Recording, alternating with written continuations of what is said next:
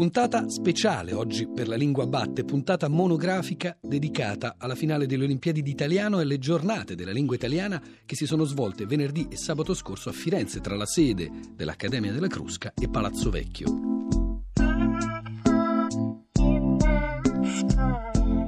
Olimpiadi da record, quelle di quest'anno, a cui hanno partecipato, nelle varie fasi, ben 15.000 studenti, che nel loro insieme rappresentano circa un terzo di tutte le scuole superiori d'Italia e un numero di studenti di italiano nelle scuole all'estero ben triplicato rispetto allo scorso anno. Insieme a Cristina Faloci abbiamo seguito le due giornate della manifestazione per cercare di restituirvi le voci, i suoni, l'atmosfera di quella che è stata anche una bellissima festa della e per la lingua italiana.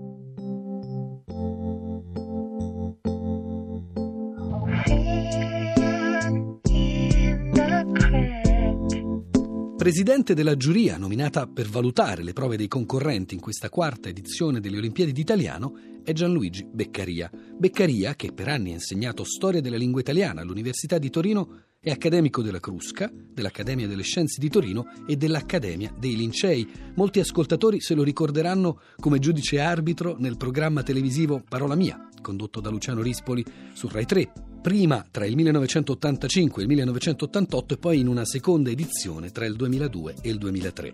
Tra i suoi libri più recenti possiamo ricordare Alti su di me, Maestri e metodi, testi e ricordi, Il mare in un imbuto, Dove va la lingua italiana, Misticanze, Parole del gusto, Linguaggi del cibo e da ultimo, scritta insieme a Marinella Pregliasco, una grammatica, una grammatica intitolata Italiano e pubblicata da Le Monnie Scuola.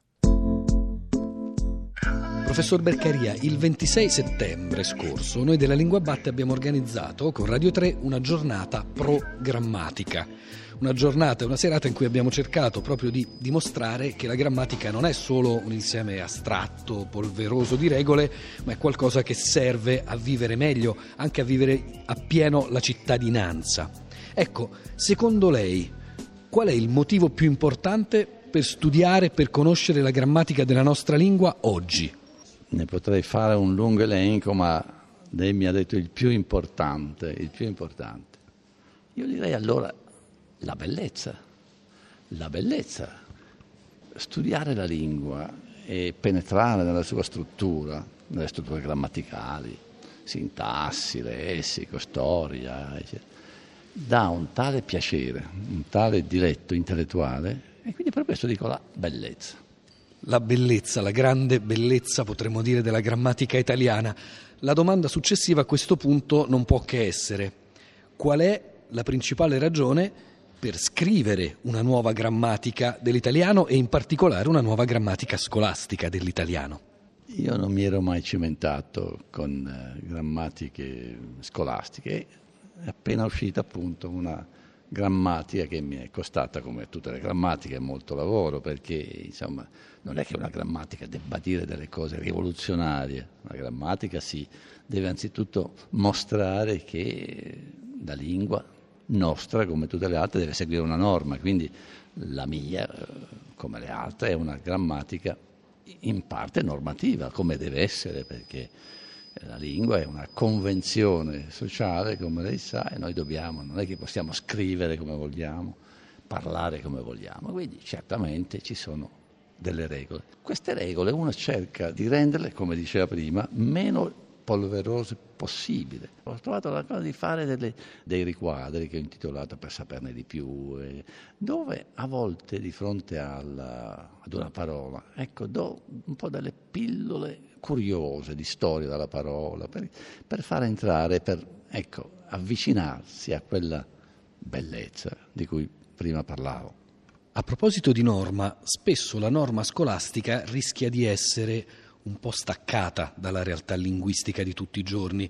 Eh, si è parlato spesso di uno scolastichese, che in effetti è una lingua che ancora viene insegnata a volte nelle scuole, quella che ci obbliga a dire o a scrivere egli per lui, poiché al posto di perché, tale, ciò. Non c'è il rischio così, eh, Gianluigi Beccaria, di instillare una specie di doppia verità linguistica? Anzitutto, insomma, la lingua non è mica un, un museo da conservare sotto vetro, da non mutare. La lingua è come un fiume che cammina, che cambia, che va in una certa direzione, ha dei momenti di, di lago, di stagnazione, di palude, certo, poi riprende, quindi corre in maniera più o meno impetuosa. È sempre più l'oralità che sta influendo anche sullo scritto, basta per i giornali. Citava prima il caso di Egli, e Egli, insomma, è lui ormai che si usa come soggetto. Io per il te invece di tu, ecco, insomma, io qualche ancora cerco di e difendo moltissimo il congiuntivo, si capisce, anche se il parlato cerca di eliminarlo, però insomma abbiamo questa possibilità di sfumature che, che, che, che, dobbiamo, dobbiamo difendere. Quindi dicevo, la lingua non è un museo, la lingua vive nei libri, vive nelle accademie, vive nei, nei saggi, ma vive anche nei mercati, vive per la strada, vive nei bar, vive negli stadi, vive. Quindi, ecco, se una grammatica riesce a rispecchiare non dico il parlato basso perché ci mancherebbe, noi abbiamo una lingua, una tale lingua di cultura e di ricchezza che ci mancherebbe, eh, eh, anzi usiamo ancora Dante parlando comunemente nei nostri Galeotto fu, eh, però abbiamo anche questa, questo basso, questa oralità, questa popolarità che è sempre stata presente ma oggi più che mai sta mutando la lingua italiana quello che sta mutando, poi c'è l'altro problema, magari non voglio anticipare domande sue, beh, c'è la lingua imperiale che è l'inglese, che poi questo sì, ma da questo insomma dobbiamo, secondo me, difenderci. E io ho dedicato anche questa grammatica ogni tanto delle pillole sul, sul, sull'inglese, sulle possibilità di non dico di combatterlo perché non si deve combattere nulla, anzi se una, se una parola serve la si prende, la si usa, e lo diceva già Leopardi quelle bellissime di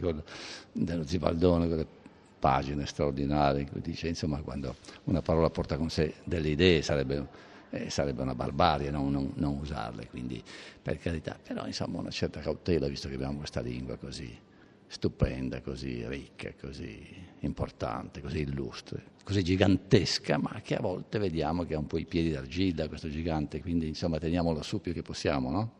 Qui alla Lingua Batte cerchiamo di darci da fare ogni settimana per tenere su la nostra lingua. C'è questa importanza sempre maggiore dell'oralità, però nelle ultime generazioni c'è anche una presenza nuova rispetto soltanto a qualche decina d'anni fa della scrittura. Ecco, il fatto che oggi i ragazzi scrivano, congiuntivo, così tanto, sia pure testi che sono frammentari, frammentati, le chat, e qui l'inglese è difficile sostituirlo, eh, gli sms, qui abbiamo una sigla, ma insomma questo fatto che i giovani siano immersi nella scrittura, ma in una scrittura così particolare, secondo lei è un vantaggio o è uno svantaggio? Dunque, che siano tornati a scrivere, questo è un bene. Però sta succedendo un fatto, ecco, quando si scrivono messaggi, la punteggiatura non c'è più e la struttura del testo è barcollante perché si ha fretta, insomma. Ora, quello che preoccupa oggi non è tanto il fatto che non si sappia più scrivere, perché insomma si è ripreso a scrivere, ma è l'impalcatura sintattico-logica che sta nelle nuove generazioni crollando, crollando. insomma non, non, va molto bene. La punteggiatura non è soltanto un fatto come studiai nell'antica mia tesi di laurea, un fatto di ritmo che è importantissimo, il fatto di ritmo, il fatto di pausa, il fatto di onda melodica, di intonazione, eccetera, ma è un fatto logico di pausatura e di ordinamento, di ordine e di equilibrio anche del pensiero e quindi questo sta franando un po'. Così Scrivere sì, ma come si scrive? Ecco, ecco io ho scritto un libro dal titolo voglio, Elogio della lentezza. Io sono anche un po' per la lentezza. Ecco, lo so che cioè, oggi i ragazzi vogliono velocità e sono imbattibili in questo, quindi e velocità anche nella scrittura. Però la lentezza, ecco, per quanto riguarda la lingua, è, insomma, è un fattore fondamentale. Quindi io elogio come sempre cose, la lentezza. Per non usare l'inglese potremmo dire slow language, come slow food, ma invece preferiamo dire, parafrasando quel lavorare con lentezza che ha caratterizzato un'epoca, leggere con lentezza e scrivere con lentezza. Il problema non è solo quanto e cosa si legge, ma anche quanto poi si comprende di quello che si legge, perché gli ultimi dati Ocse sui ragazzi di 16 anni ci dicono che un terzo di loro, almeno un terzo, ha serie difficoltà a comprendere un articolo di giornale. Ecco, quale potrebbe essere una soluzione o quali potrebbero essere degli antidoti a, a questo progressivo sfaldarsi della capacità di organizzare ma anche di percepire le strutture testuali? E intanto nelle grammatiche, per tornare al, al tema di prima, eh, dare il più largo spazio possibile al capitolo o ai capitoli dedicati al lessico al lessico, al significato delle parole, alla composizione delle parole. Molto utile per esempio questi esercizi che ho visto usare moltissimo da Luca Serianni nel, nel libro uscito dalla terza, il close, scegliere in questi test, che sono anche tra, gli, tra gli, le prove per l'Olimpiade della lingua italiana, giustamente, insomma, ecco, fare molti di questi esercizi. Eh? Quindi attraverso la grammatica, ma anche attraverso la lettura, perché si scrive bene, si capiscono le parole se si legge. Gianluigi Beccaria, dopo questa esperienza con la grammatica e quindi tutta calata nel presente, tornerà alla storia della lingua italiana? E le parole possono essere un modo per ricostruire la storia della lingua italiana? Ma lei mi ha letto nel pensiero, perché è proprio quello che sto facendo in questi ultimi due anni. Sto facendo una storia della lingua italiana, però tutta sul lessico, cioè sulle parole, come chiamarle? Parole indice, parole testimonio, parole bandiera, parole tema, se si porta sul testo la cosa, parole chiave, che da Sao Cochelle Terre a Spread hanno segnato certi momenti della nostra storia.